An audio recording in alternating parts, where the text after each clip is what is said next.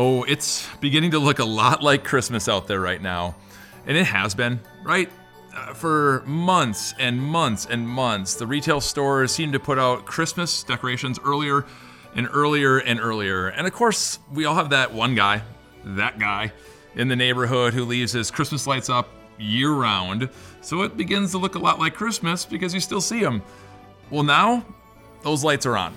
And so are the lights on millions and millions and millions of homes, because we're we're in that Christmas season. A couple of weeks, and the twenty-fourth, the twenty-fifth, they are going to be here in all their Christmas splendor. Did that get your gut to churn just a little bit? Do you have so, so much left to do on your to-do list? If you're anything like me, you're not even close, not even close to being ready for Christmas. That list is so, so long. Are you still hunting through your phone and looking and looking to find that perfect picture? That perfect picture to put on your, your Christmas card to send out to everybody, because people might have forgotten what you look like. Or maybe you do the Christmas letter. Uh, if you do, you are better than I am. We did that for a while. We eventually had that slip away. But writing that Christmas letter, it's difficult.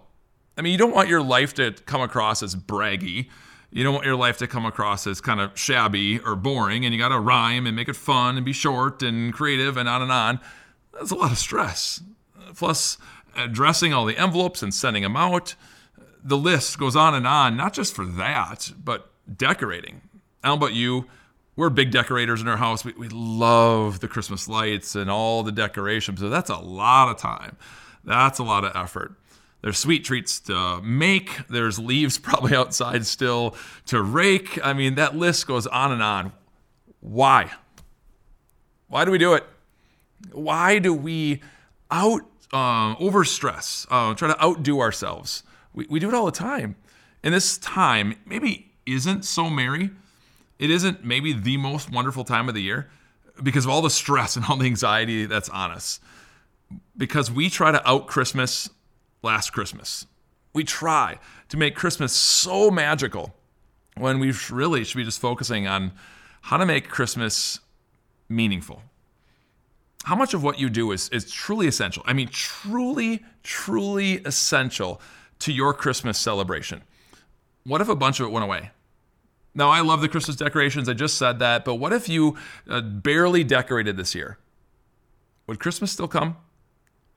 What if you didn't send out a Christmas card? People know what your face looks like, and they can find you on uh, social media out there. What if you didn't send that out? Would Christmas still come? I love uh, Christmas cuddle cookies. It's actually one of the few cookie that I, cookies I actually enjoy. My ideal Christmas cuddle cookie has barely any frosting on it. I know I'm weird. And, and no sprinkles. I don't really like the sweets. I just like the cookie. Um, if I don't eat one Christmas cuddle cookie, if you don't eat any Christmas cuddle cookies, will Christmas still come? Of course. Of course it will, but we put so much pressure on ourselves to outdo last Christmas that we lose the focus. Where are you struggling? Where are you feeling overwhelmed? What, what could you cut out of your Christmas this year? What could you lose? And maybe that's a tough thing to, to answer because we like all the stuff that we do. So let me put it this way. What if it was five days away from Christmas? What would you not stay up past your bedtime to get done? Anything on that list, you could probably get rid of. Because so often the stuff that we do really doesn't have meaning anymore. And that's what we hear from Solomon. Solomon, the, the wisest person that has ever roamed this planet. Solomon, who had wisdom on top of wisdom.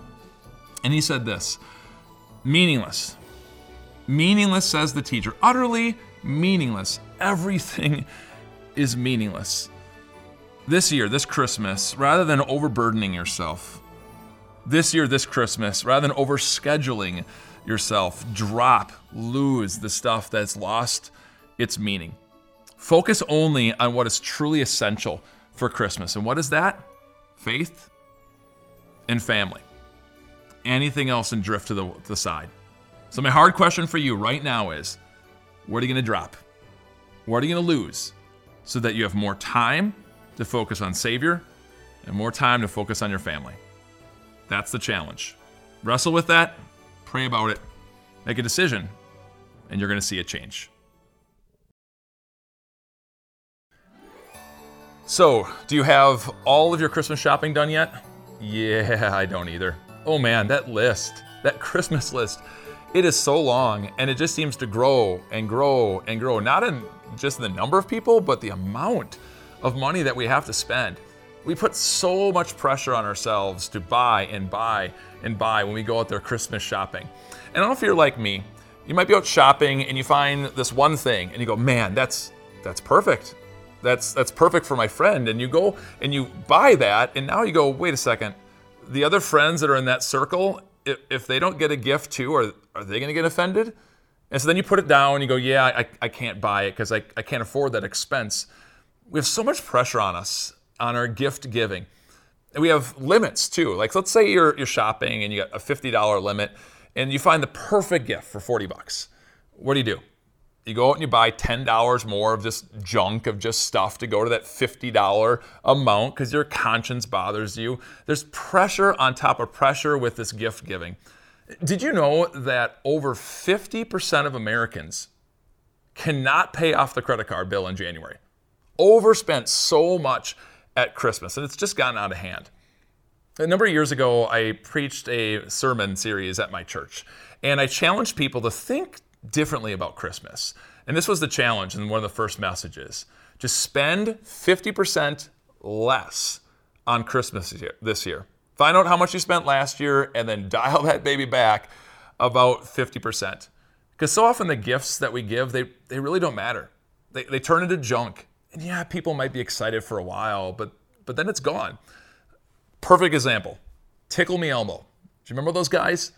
Over six million Tickle Me Elmo dolls were made and purchased. How many of those things are still around? The grand majority of them, I would guess, would be in the landfill. And yet, people went nuts, not just buying them, but kind of black market buying them. Some of the prices people spent were ridiculous on them. And they're trash, they're junk, the stuff of this world that doesn't matter. Now, when I preached that, and we had that in our sermon, uh, we had this one little girl, she's sitting in the front, and when it was said in the sermon, spend fifty percent less on Christmas, she literally looked up at her mom and dad and went, I mean, it was just growling them down and going, you better not, you had better not do that. But let me tell you, that girl is probably like any other child. What does that child really want? What is the most precious thing to that child? And that's more attention, more love, more focus from mom and dad. That's the gift that really matters. I heard about this kid that was in grade school recently who was told, along with all the other classmates, to, to draw out something, anything, whatever came to mind. And so the kids drew out all their pictures, and the teacher was going around and looking at the pictures and came to this boy and said, well, that's nice. Uh, what is that? And he goes, well, it's a cell phone.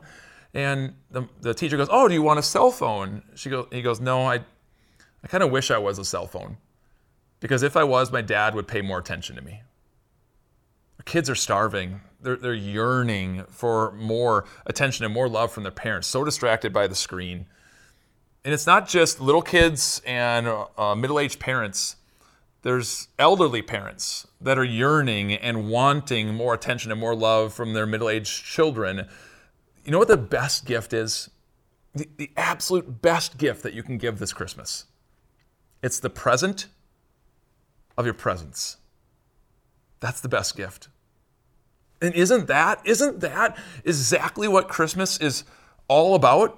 That is what God in heaven gave to you. He gave you the, the best gift ever. He gave you the present of his presence. For God so loved the world. And how do you show that love? Not by giving you a big screen T V, not by giving you the latest gaming, not by giving you an incredible vacation. God so loved the world that he gave his one and only Son, that whoever believes in him will not perish, but have eternal life. God gave a gift that gives back. God gave the gift of his Son, and with Christ dying on the cross and Christ going from manger to that cross, dying and coming alive, God gave the gift, Jesus gave the gift of your presence with our Father in heaven. That's what this Christmas is all about. So if you're struggling in your gift giving, learn from the Master. Give the gift, the present of your presence. And that's a gift that keeps on giving. In my first video in this series that we're in right now, I asked you the question, if you have less decorations this year, will Christmas still come? And of course the answer to that question is yes, of, co- of course, Christmas will come. And when I was preparing and, and writing out these devotions on my laptop, and I happened to write out that question, it that question just hit my heart like a thud. Because it reminded me of the Christmas when my wife and I didn't really decorate. We didn't have the emotional space to be able to decorate. Many of you know this story. Many of you have walked with me on this journey. I've recorded some videos on this about the time where my wife and I lost our son, Martin, Martin Jonathan. We lost him just a, a couple of days, or excuse me, a couple of weeks before Christmas came. Uh, he was a stillborn. His twin sister, Maggie, survived. So we had death and we had life in one day in our arms. It was really tough. When we got back from the hospital after that, it was, it was Christmas season. It was getting ready for everything. And we just sat there on the couch and just emotional and destroyed, and a weight of heaviness was on us. And we just couldn't decorate. It was so hard. Eventually my wife said, we really, we really should at least get the tree up. At least, let's go get that tree up. And so I forced myself off the couch. I marched upstairs. I went into the attic. I, I got that big heavy box out and I carried it downstairs and I thumped it on the floor. And there it sat. Just, I, I couldn't open it. It took a couple more days. Finally, we said we just got to do this, and so we got the tree put together, fluffed the branches as best we could. I slapped some lights on it, not my meticulous way of doing it, just so there was a little bit of light. And there it sat. There it sat. My wife would take beautiful ribbon, um, beautiful, and, and just perfectly, meticulously put it around the tree. We would decorate. It was, it would be so gorgeous. And my wife, uh, several days later after I got the tree up, grabbed that spool of yarn, looked at it, shoved it in the tree, and sat down and said, there. Decorated. And we cried more. Christmas can be hard. When, when you're dealing with the loss of a loved one, Christmas can be so, so hard. And maybe for you, maybe for you, this is your first Christmas without a grandparent. First Christmas without a child that that passed away. First Christmas where you don't have that spouse that's there through death or through divorce. If, if that's you, if you are dealing, if you are just rolling in emotions right now because of death in Christmas time, validate it. Validate those emotions. It's okay. It is okay to cry. And I didn't know how this was going to go. I literally was in front of my classroom. I, I teach a bunch of seniors religion in high school, and I told them the story of us losing our son Martin, and I wept like a little child that entire time. And I was hoping and praying that I would hold it together for this, and right now I'm doing okay. Times it hits you, times it doesn't. And for you, that death of a loved one might not be, might not have been just a couple weeks ago, and it might have been years and years since a loved one died, but Christmas can be so hard. If that's you, validate those emotions. It's okay. It's okay to cry. What's on the inside, let it out. If you need to scream, scream. Just let it out. If you need to cry, cry. And that's not weakness. It isn't. It just isn't. Maybe for you, Christmas is hard because finances are just strapped, and they're they're tight, and they're tough, and you don't know how you're going to pay for it. And, and truth be told, on the inside, you, you feel a bit like God's stiffed you at Christmas, that, that God isn't providing, and God isn't there. And so you're a little, little miffed, a little angry. Well, your emotion is, the inside, you got to validate what is there so you don't suppress it. Because that's what happens. We suppress our emotions, and they bubble out and they explode. Because hurt people hurt. What's hurting you this Christmas? whatever that pain is, whatever that emotion is, besides just validating it and just understanding that that is what I feel, you got to let it out. You just got to express it. And one of the best things that you can do is to find someone, just anyone, someone that you can express your hurt, your pain to. As raw as it, as it is, as real as it is, let it out. Let it out. But after you do that, after you express it, you, you got to fill. You got to fill your insides with the power of God's word, with the peace of God's love for you. What's your go-to passage? What's your section of scripture that you are leaning on, that you are drawing strength from right now? If you don't have one, just Google. Google Bible passages about depression, the Bible passages about loss, Bible passages about peace, and, and read through them and find something that just talks, that, that talks to your heart and gives you comfort. God tells you. He tells you in First Peter five to cast all your cares, all your anxiety, all your hurt, no matter what it is, onto him. Why? Because he cares for you. God tells you in Galatians chapter six to find someone that you can express your hurt, your harm, your sin, the way that you have not dealt well with anxiety and anger, and express it to them and leave it with them and hear their words of forgiveness and love come to you. God says to you in, in Psalm thirty-four, he's close to the brokenhearted. So if your heart's broken, if it's hurting, it's not that God's abandoned you. God is there for you. He's surrounding. He promises you. He promises you in Rome, in, um, in Matthew chapter twenty-eight that he's never going to leave you. He's never going to forsake you. Forsake you. If for some reason, if for some reason you feel like you're not as close to God as you once were, it's not that God moved. We did. Our focus did.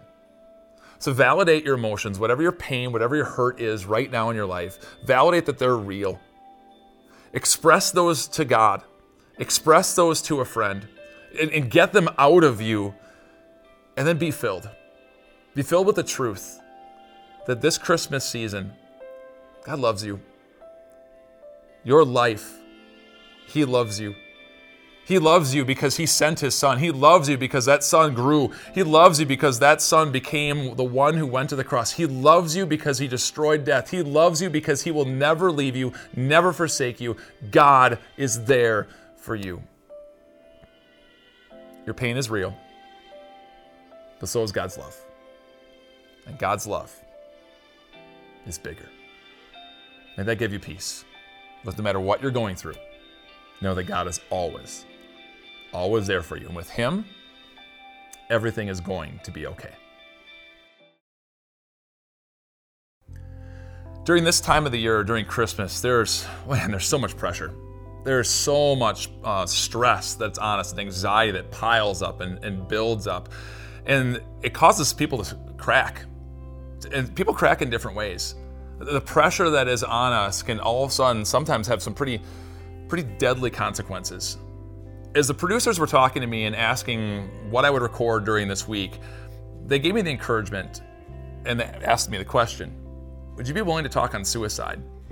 Because they noticed that during this time of the year, this time of Christmas, any video that we have connected to suicide has, has spiked. It has gone way up there with all these views because of that pressure, because of that stress that we, we put on ourselves. And so, of course, I said, yes, absolutely. I, I'd be happy to talk on that. In fact, they recorded a whole week-long series on suicide, and we're going to link that in the description after this video. You'll find the link for that uh, week-long series. I'd love for you to watch it, and I hope it gives you peace and gives you comfort. I'm comfortable talking on this because I just talked on it with my students. Many of you know I have shifted from being a pastor in a church to being a pastor in a school, and I'm and I'm working with seniors right now. Let me tell you, I am blown away by how many of them, either in writings to me, in assignments, or personally have come and talked to me, and they've told me that they've attempted suicide. How many of them are struggling with just the emotional uh, pain, unknown, that is life. And it's not just there, it's the teenagers as well that I did, uh, work with in my church. I, I, I sat in my church And back when I was a pastor at church, and I had uh, countless people. I mean, I honestly cannot remember how many people, countless people, that have sat in my office chair across from me and said, I wanted to end it all. People that told me how they attempted, and by God's grace, they survived. Friends, this is real. Suicide is real. The pressure, the stress that is on people causes many people to make that permanent decision to that temporary pain and discomfort that they're in right now. And way too often, way too often, we're silent. Because we don't want to offend someone. We don't want to hurt them. We don't want to give them the idea to think about suicide. And so we say nothing. Don't say nothing. Don't say nothing. If you see someone who you think is really hurting, say something. Just say, how are you doing? I ran into a friend recently. And I hadn't seen this guy in a while, and I could just tell. I just tell a bit by his body language, even walking up, that things were heavy. And I didn't go up to him, and I didn't say, hey man, how you doing? I went up to him and said, hey man, honest answer, man. How are you doing? He instantly started crying. Broke down about what was going on in his life at that moment, but he knew I cared. There's a, there's a great video. Uh, a great video that I want you to watch. We're going to link that as well in the description. And it's a story of Kevin Hines. Kevin has the distinction of being one of very, very few people, if, if only him, that survived a suicide attempt off the Golden Gate Bridge. It's an incredible, powerful testimony. And let me tell you, one of the things Kevin said is he thought no one cared. He thought no one um, loved him. And if just one person, if just one person had said something and, and leaned into him and showed him love, it would have changed everything. Be that one. Be that one who stops your life for just a moment and pours into someone else who's hurting. Be that one. And if you If you, on the flip side, are the one who's struggling, if you if you are the one who thinks that no one cares and no one loves you, and I bet, I bet if I end my life, no one will care and no one will notice, you, you could be farther from the truth. More people care about you, more people love you than you probably could ever, ever imagine. And that starts first with Christ. No matter what you're facing, He is there. Never leaving your side, always loving you, no matter what you've done in your life. You go, how could I get past that? God always, always loves and forgives. When you say, God, please forgive me, what have I done? Anything can, and anything is forgiven. God has this really amazing thing that He says. He says to uh, to Abraham, He told Abraham, Abraham, I am, I am your shield and your very great reward. And if you're struggling right now with all the pressures of this world and it has entered your mind, maybe, maybe, maybe I should just end it all. Remember that verse, that God is your shield. Because you're feeling probably right now like, I can't, I can't take it anymore and I can't handle it anymore. Then stand behind the shield. Because God is your shield. And He is the one that will take every attack and every lie that comes from that just dirty devil. He will keep you safe. But when you stand behind it, that's when you're safe. That shield. A, a shield protects you as you move forward. But you know a shield? A shield is made stronger. A shield is made stronger when you link that shield up with other shields. And so if you are struggling with the ultimate decision that could mean your end, link your shield up with someone else. Go to someone that you trust and let them know your pain and your hurt. And if you, if you see someone that you see is just broken or just a little off, just go up to them and be the one that gives them peace. This Christmas time and throughout our entire lives, stress is going to be there, pressure is going to be there. And what does God say? Come to me. I'm not just your shield. I'm your reward. I'm your everything. When you feel like you have nothing. May God give you peace. May God give you strength. And if you're struggling, call that suicide hotline. We're going to put the number up here right now. Reach out to someone that can help, and know that others care. Know that God cares, and know it's all going to be better when you open up. God's peace to your heart.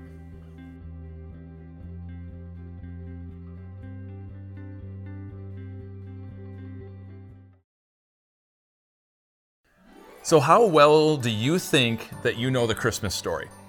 And when I say the Christmas story, I mean specifically just the words of the Bible.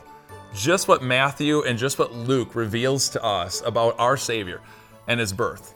Because a lot of times what we think we know or what we have in our mind of the Christmas story is a little shaded, a little colored by all the Christmas songs that are out there. So I got a challenge for you.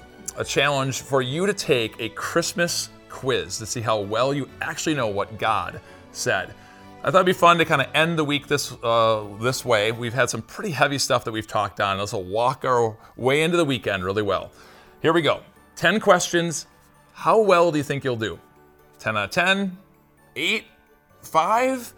If you're watching this with someone else, tell the person next to you how well you think that you'll do. All right, ready? Here we go. Number one, shortly after Mary became pregnant, A, Joseph married her. B, Mary left Nazareth. C, Joseph wanted to end their relationship. D, an angel told them to go to Bethlehem.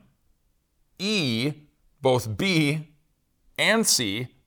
Or F, both B and D. This is going to be tough, just so you know. Hopefully you wagered where you think that you're going to get this right. So giving you a little extra time to reread some of the answers or the choices that are there. I'll, by the way, I'll reveal all the answers at the end. So hopefully you got your answer locked in. Number two, here we go. On the journey to Bethlehem, Mary and Joseph walked, rode a bus. Probably that's what it is. Oh, I shouldn't give you help. Never mind that. C, um, Joseph walked and Mary rode a donkey. Or the last choice, the Bible doesn't say. All right, got your answer locked in on that one? The next one. Who directed Mary and Joseph to go to Bethlehem? An angel, Caesar, Herod, or Tiny Tim? Clearly, it's probably not Tiny Tim. Don't answer that one. All right, next one. Here we go. Number four. This one might be tricky. We'll see how well you do. How many angel or angels first spoke to the shepherds? So you got a couple answers in here. You got one, two, Gabriel and Michael. Next answer, a multitude, or the final one, none of the choices. Which of those is right? All right. Five. What are the first words the angel in the angel song to the shepherd? All right, what are the first words in that song? A, joy to the world. You can maybe hear it singing in your head right now. B, glory to God in the highest. C, Mary, did you know? Or D, none of those choices. So think through, what did the angels sing? All right, six. What animals were present at Jesus' birth? Cows, sheep, and camels? Cows, sheep, and Joseph's donkey. Lions, tigers, and bears. Please someone say, oh my, if they haven't already. Or the last choice, the Bible doesn't say. So what animals were present at Jesus' birth? Got it? All right, here we go. Next one, seven. When did baby Jesus cry? When he saw the wise men? Whenever babies cry? No crying he makes. Or when the cattle started lowing, and of course the baby wakes. Which one was it there? Eight. What sign were the shepherds to look for? A star that was over the stable, a barn with Christmas lights, a baby in a manger, or A and C. So what sign were the shepherds to look for? All right, some of these are going to be tricky. Not that I'm saying the last one was tricky. This one might be tricky. We'll see. Here we go. Nine. What did the innkeeper say? I have a stable available. There's no room in the inn. Both A and B, or none of the choices. What did the innkeeper say? Final question. If you've been not doing well, here it is. You can rock this. You're going to get this. ten. When the wise men came, where did they find Jesus? In a manger, in a house, in a church, or none of the choices? Where do the wise men find Jesus? All right, you did it. You completed it. You got the ten questions down. Now we're going to see, now we're going to figure out how well you did on this. So number one, shortly after Mary became pregnant, the answer there, of course, of course, is E. Mary left Nazareth and Joseph wanted to end the relationship. Most people remember about the relationship ending, but not Mary leaving. Did you get that one right? Two, on the journey to Bethlehem, Mary and Joseph, D is correct. Christmas cards, everyone you see, Mary's riding the donkey, and I get it, she's great with child, as the Bible says, but it doesn't ever tell us that in the Bible. That's what you see on Christmas cards, so D is the correct answer there. Three, who directed Mary and Joseph to go to Bethlehem? I'm guessing a lot of people got this one right. The answer there is B, because Caesar Augustus issued a decree that a census should be taken, and that led them into Bethlehem, so hopefully you got that one right. Four, how many angel or angels first spoke to the shepherds? And the answer there is not a multitude. It's A. It's A. Did you know that? Only one angel first appears. Later, the multitude shows up. I might have tricked you there. Sorry on that one. Five, what are the first words in the angel's song? And if you're going through your Bible in your mind, if you've heard this before, you're like, glory to God in the highest. That's what the angels um, sang. No, the words are right, but the angels didn't sing. So this question is wrong. The angels spoke those. Yes, I am tricky. Um, now you don't want to be in my classroom because I teach and I might trick the students. I might be tricking you. I'm sorry. All right, six. What animals were present at Jesus' birth? And the answer there is not lions, tigers, uh, lions, tigers, and bears, but it's D. The Bible doesn't say. It doesn't mention any animal specifically there, so the answer is D. Seven, when did baby Jesus cry? And the answer here is, whenever babies cry. Uh, B, the uh, song Away in a Manger says no crying he makes, but the Bible doesn't say that. So whenever babies cry, uh, B is the correct answer. Eight, what sign were the shepherds to look for? And the answer there for the shepherds is C. The wise men followed the star, but not the shepherds. The shepherds were only told to find the baby in a manger. Two left.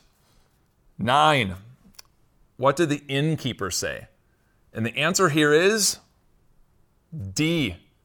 D, did you know that? The Bible never mentions an innkeeper. That's in song after song after song, but it's not in the Bible. That was added in. If you've not been doing well, last chance to redeem yourself. Here we go. Question number ten. When the wise men came, where did they find Jesus? And the answer is B. Did you know that every single nativity scene that you've seen is wrong?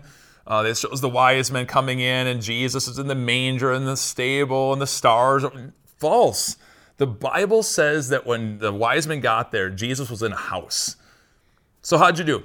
Did I trick you on a number of these? So often our understanding of what the Christmas story is is, is shaded or a little different because of songs. So my encouragement to you is this. Go into book of Matthew, go into Luke. Matthew one and two, Luke one and two. That's where you're going to find the story of Jesus. And just read it. Read it again as if for the first time. And see how God pours the gift of His Son into our lives. Have a great Christmas season. I hope you had fun with the quiz. I hope you did well. Have a great day. God bless you all.